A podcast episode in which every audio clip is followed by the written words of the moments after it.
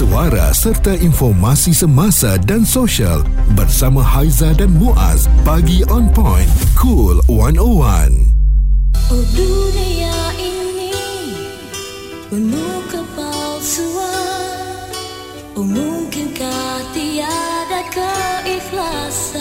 Lagu daripada Aisyah tadi mengingatkan kita realitinya adakah memang benar ya kehidupan ini penuh dengan kepalsuan terutamanya di media sosial yang kita lihat ramai di antara kita yang sudah mula untuk membuka aib masing-masing oleh kerana kita yakin bahawa di media sosial ni adalah tempat meluahkan perasaan yang betul. Ya, luar perasaan di media sosial, cerita kebenaran atau sebenarnya anda nak buka aib menjadikan media sosial seperti Facebook, Instagram, TikTok um, dan juga laman sosial X sebagai medan untuk anda curah perasaan. Sekarang ni kita tengok dah semakin menjadi trend. Sama ada nak kongsi yang positif berita gembira atau sebaliknya. Dan lebih takut lagi ada yang tanpa segan silu eh. Dia kongsi perkara peribadi tentang keluarga tentang uh, perkahwinan suami isteri tentang anak-anak tentang adik-beradik. Paling-paling ni tentang darah daging lah. Mm-mm. Kita jadi macam Kenapa perlu jadi macam ni? Dan pada hari Isnin, uh, PM Cool 101 ada kongsikan berkenaan dengan keluarga toksik. Dan semalam pula kita kongsi pun ada kena-mengena dengan keluarga uh, mak ayah ni yang mana makan duit anak. Hmm, jadi hari ini kita nak bawakan isu mengenai buka aib keluarga di media sosial. Uh, kadang-kadang kita buka aib ni bukan disengajakan. Bermula dengan berkongsikan status. Yep. Keseronakan tu kita rasai apabila ramai komen dan acah-acah untuk cuba cuba membantu memberikan semangat kepada kita. Uh-huh. Aa, jadi bermula dari situlah terdetiknya untuk kita terus berkongsikan video-video seterusnya. Dapat lagi komen, semua berikan kata semangat, kongsi lagi. Secara tak langsung anda telah membuka aib yang pada awalnya tak perlu dibuka pun boleh diselesaikan dalam keluarga je. Ya. Tapi oleh kerana dah seronok, anda terus bercerita mengenai perkara-perkara yang berlaku. Provokasi demi provokasi membuatkan segala benda jadi panas. Satu persatu kain di dibuka ya. Sebenarnya yang malu tu adalah kita tahu tengok balik. Dan ini yang kita nak kongsikan dengan anda. Luar perasaan di media sosial berkenaan dengan keluarga. Apa sahaja cerita kebenaran atau sebenarnya anda nak buka aib anda sendiri? 0377225656 anda boleh call kami ataupun boleh WhatsApp di 0172765656 nak atau tak nak itulah dia sekarang ini yang uh, dari segi ceritanya pun kalau orang pick up cerita-cerita beginilah ya. Uh, uh, orang suka tengok kita ni bergaduh sesama sendiri mungkin. Kongsikan dengan kami di Cool 101 Semasa dan Sosial. Perbualan menyeluruh bersama Haiza dan Muaz. Pagi on point Cool 101. Semasa dan Sosial. Pagi on point di Cool 101 Haiza dan Muaz nak kongsikan dengan anda apa trend yang berlaku sekarang dalam media sosial di mana kita sendiri buka aib keluarga. Kenapa perkara ini terjadi? Mm-mm. Kenapa semakin uh, galak, semakin suka nak memalukan cerita dalam kain ni nak buka Betul. ni. Kalau dulu-dulu um, pak kita kita ingat lagi eh um, kalau ada masalah sila bincang di dalam rumah ataupun di meja makan. Kita selesaikan sebaik mungkin. Hmm. Sebab uh, kita yakin dengan penyelesaian tersebut ya benda boleh settle. Tapi kalau diberitahu kepada jiran, contohnya dulu tak ada media sosial ya, Ha-ha. benda tu akan menjadi semakin uh, teruk lagi. Betul. Sebab orang luar tak akan memahami apa yang berlaku di dalam keluarga kita. Sekarang ni dahsyat kan. Kita tengok kadang-kadang macam Muaz kata kat kampung eh, hmm. jiran. Kadang-kadang jiran pun tak tahu apa hal yang berlaku dalam uh, rumah tau. Mm-mm. Tapi sekarang ni bukan jiran, satu dunia. Satu, cakap, satu lah. dunia lah. Sebab Siapa orang, yang buka kan? Ha, orang klik, tak kisahlah orang kenal dia ke tidak. Mm-mm. Kita, Tapi orang kita tahu. Ha, akan involve dalam cerita dia tu juga. Jadi Profesor Dr. Zuriati Sehu Muhammad, Ketua Program dan Pensyarakanan School of Psychology Asia Pacific University of Technology and Innovation. Ada dengan kita ni, Prof.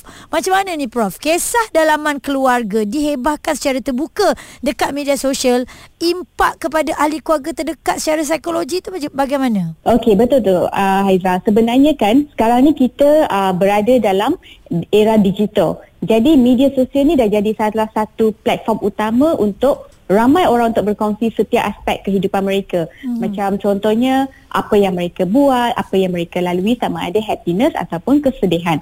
Tapi bagaimanapun semuanya ada batasan sebab maklumat yang kita berkongsi dia mungkin akan melanggar privasi seseorang dan memberi impak yang uh, terdekat dengan perspektif psikologi. Jadi kisahnya sebenarnya apabila kisah dalaman keluarga ni dihebahkan di media sosial, ia boleh memberi impak yang mendalam kepada ahli keluarga terdekat. Okey, jadi uh, mungkin mereka akan rasa terkejut sebenarnya. Okey, sebab uh, dan mereka akan rasa terkejut, dia akan rasa malu, dia akan rasa dikhianati. Okey, hmm. terutamanya jika informasi yang mereka berkongsi itu adalah something yang very sensitive, something yang very per- peribadi. Ah, jadi ia akan memberi rasa terkejut lah. Selain itu, tekanan daripada masyarakat serta perasaan sedang dipantau juga akan meningkat. Hmm. Contohnya, dalam kes salah seorang selebriti baru-baru ni kan, okey, kisah keluarganya menjadi perhatian utama masyarakat sekarang. Lagi-lagi dia ni selebriti. Jadi, setiap netizen akan macam rasa macam tertunggu-tunggu apa yang akan berlaku seterusnya dalam kisah kisah ya, ini. Macam cerita uh, episod eh? Ya betul. Jadi ini akan memberi tekanan kepada individu tersebut tau. Okey, jadi uh, dia akan menjadi tertekan ataupun dia akan mengalami gangguan tidur. Jadi bila seseorang tu dah mengalami gangguan tidur, itu akan uh, lead kepada some other issues juga. Hmm. Uh, mereka mungkin akan hidup dalam anxiety, mereka mungkin akan rasa macam takut nak keluar dan sebagainya. Okey, pada masa yang sama individu tu juga mungkin akan menjadi marah dan menyesallah dengan individu yang memperkatakan kisah hmm. tersebut. Mungkin seseorang yang rapat dengan mereka seperti ibu, adik-beradik, bapa bapa, suami atau isteri atau anybody else dalam keluarga tu. Pada uh, jika kita cakap dari segi jangka panjangnya pula, mm-hmm. hal ni akan mengikap, uh, mengakibatkan perpecahan dalam keluarga. Betul. Dan juga mungkin akan rasa macam tidak selamat, insecure dalam persekitaran mereka tu. Yalah, bayangkan hmm. prof nak pergi bank pun orang tengok, orang nak, tahu. Orang tahu. Orang betul tanya nak tahu betul ke? Ha, ha serius ke? Tu, eh? ha. Ya. Dan prof, kejap lagi kita nak lihat pula adakah mereka mereka yang mungkin bukan yang buka aib tetapi pihak di sana dah buka aib dulu. Jadi pihak di sini uh, tindakan ataupun reaksi segera tu apa yang harus dibuat? Adakah patut berdiam diri ataupun kita buat tindak balas? Semuanya kita bawakan di Cool 101 semasa dan sosial. Responsif menyeluruh tentang isu semasa dan sosial. Pagi on point bersama Haiza dan Muaz di Cool 101 aib kita tak suruh pun. Tapi bila anda dah cerita satu orang yang ada kat dalam media sosial ni ternanti-nanti. Okey what's next? Apa episod seterusnya? Lepas tu ada pula provokasi. Ha makin terbuka lah semua cerita. Betul. Sebab tu saya tak pernah percaya kepada media sosial ni untuk bercerita mengenai masalah saya lah kan? Kalau rasa macam nak luahkan pun pernah. Terdetik juga eh geramnya nak update je status kan sebab yeah. kita manusia. Tapi saya fikir apa yang orang boleh buat pun? Adakah komen-komen daripada orang tu komen-komen yang positif ataupun benar-benar nak membantu kita. Ya. ataupun sebenarnya bertepuk tangan je. Seronok. Wah mereka pun ada masalah. Cantik kita tambah lagi. Mm-hmm. uh, panas kan? Automatik dia join kita sekali eh. Ya dan oleh kerana itu hari ini kita nak lihat pandangan daripada Profesor Dr. Zuriati Sehu Muhammad Ketua Program dan Pensyarah Kanan School of Psychology Asia Pacific University of Technology and Innovation. Dan uh, Prof ini kisah mengenai bagaimana pula ya uh, reaksi segera uh, yang harus dilakukan apabila kita tahu ada satu pihak dah buka aib kita ni. Selalu kita kalau malah nak layan kita senyap je. Tapi ada orang kata kalau senyap ni tunjuk macam kita ni kalah. Kita ni memang buat salah. Okey, betul tu. Okey, biasanya bila ber, perkara ni berlaku ni something yang very shocking lah kan. Kita tak expect benda ni akan berlaku. Dan dia akan menimbulkan tindak balas emosi yang um, lebih hebat sebenarnya. Tapi itu tak bermakna kita kena beri, uh, bereaksi spontaneously. Uh, itu juga tidak bermakna kita perlu senyapkan selama-lamanya. Mm-hmm. okey? Jadi di sini saya ada lima tips okey on, on apa reaksi yang patut kita ambil.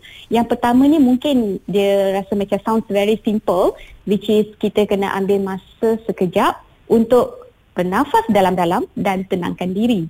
Ini dari segi psikologi lah kan Okey, sebab apa kita kena ni? Sebabnya untuk mengelakkan kita bertindak secara tidak rasional. bila kita dah already marah dengan tindakan orang tu nak uh, post something about us on the social media, mm-hmm. kita dah rasa marah, mungkin kita kalau kita tak relax dulu calm ourselves down lagi, kita mungkin akan bereaksi dengan lebih agresif dan menimbulkan lebih banyak problem yang tak patutnya. Mm-hmm. Jadi untuk ni kita perlu uh, tenang sekejap, tarik nafas dalam-dalam baru kita akan bereaksi. Yang keduanya, jangan uh, respon secara spontaneous okey ataupun jangan mengulas apa-apa pun di media sosial ataupun di platform lain serta-merta okey itu tak bermakna bila orang tu dah um, post something on social media pun doesn't mean that kita pun kena memberi respon melalui social media hmm. hal ini supaya untuk tidak memanaskan lagi keadaan biasanya kalau kita tengok di social media tak kira lah selebriti ke netizen biasa ke ataupun diri kita sendiri ke bila someone post post something on social media about us bila dan kita pun reaksi melalui social media benda tu tak membawa kepada penyelesaian tetapi ia membawa kepada keadaan yang lebih keruh lagi betul tak hmm, betul okey jadi kita tak perlu respon. Yang ketiganya, uh, this is yang sangat penting juga yang uh, iaitu berkaitan dengan berkomunikasi. Okey, jadi kita perlu ambil masa untuk berkomunikasi dengan ahli keluarga ataupun someone ataupun sahabat yang kita uh, percaya untuk dapatkan perspektif dan juga sokongan. Okey, mungkin daripada ahli keluarga kita ni seorang dah posted benda tu di social media doesn't mean that other other family members tak memberi sokongan kepada kita. Mm-hmm. Jadi kita perlu cari someone yang betul-betul boleh memahami kita dan boleh memberi uh, sokongan dan juga nasihat yang um, logik kepada kita. Jadi kita perlu berkomunikasi dengan mereka. Yang ketiga, yang seterusnya adalah um, kita perlu ingatkan diri untuk tidak mengambil tindakan ataupun um, atas dasar emosi semata-mata seperti yang saya tekankan tadi. Yeah. Jadi di sini kita perlulah berfikir dengan tenang dan rasional sebelum buat sebarang keputusan. Kita uh, kebanyakan orangnya bila dia dalam keadaan marah, mm-hmm. dia akan mengambil dia akan fikir untuk jangka pendek. Dia tak fikir apa kesan untuk jangka panjang. Yep. Uh, dari segi ni kita perlu tenangkan diri dan fikir semasa-masanya atas uh, apa yang kita perlu buat supaya benda ni tak prolong untuk masa yang lebih lama. Yeah. Uh, jadi yang last kalinya sebe- uh, kita perlu pertimbangkan untuk mendapatkan bantuan profesional seperti kaunselor ataupun psikologis jika keadaan uh, mendesak mungkin orang yang menjadi mangsa tu mengalami kemurungan mungkin hmm. mengalami tahap stres yang tinggi tak dapat tidur tak dapat makan yep. so bila berada dalam keadaan ini dinasihatkan untuk mendapatkan uh, bantuan daripada profesional Profesor Dr Zuriati Sehu Muhammad Ketua Program dan Pensyarakanan School of Psychology Asia Pacific University of Technology and Innovation uh, tips yang diberikan tu kita boleh apply dalam diri kita jangan galak hmm. sangatlah eh betapa bangganya nak kongsi tentang keburukan keluarga ni betul yang sana lawan yang sini keluar. Yang sana kata nanti ada banyak lagi tak keluar. Hmm. jadi memang orang menanti-nantikan. Dan akhirnya orang yang lama dalam industri ni Datuk Hatan pun uh, telah berkongsikan kisah mengenai buka aib keluarga ni. Kita ni dalam satu keluarga institusi keluarga ni kok kita bergurau adik-beradik janganlah kita heboh-heboh ke orang. Buat apa kita buka aib-aib keluarga kita ni? Itu tak betul ni tak betul kita cakap mungkin media sosial buat apa? Dia orang ni lekor dek mengeluarnya yang untung siapa? Dia orang yang untung. Dapat uh, like banyak-banyak kita dapat apa? Bergurau yo. Tak dapat apa malu dapat tak ada guna mana tak usahlah Baik-baik kalau ada beraduh dia beradik ni besok kalau elok balik kata kau colon tu. Air cincang takkan butui. Lebih baik duduk semeja. Bawa berunding. Elok-elok. Ha. Tak ada bondo yang tak boleh disettlekan no. Duduk semeja. Setuju apa yang Datuk Hatan katakan. Ini untuk semua. Bukan selebriti. Bukan orang ternama. Tetapi kita ni yang galak sangat nak cerita segala benda dekat dalam media sosial. Tindakan anda tu boleh memudaratkan diri. Okey, sama-sama kita fikirkan suara serta informasi semasa dan sosial bersama Haiza dan Muaz bagi on point cool 101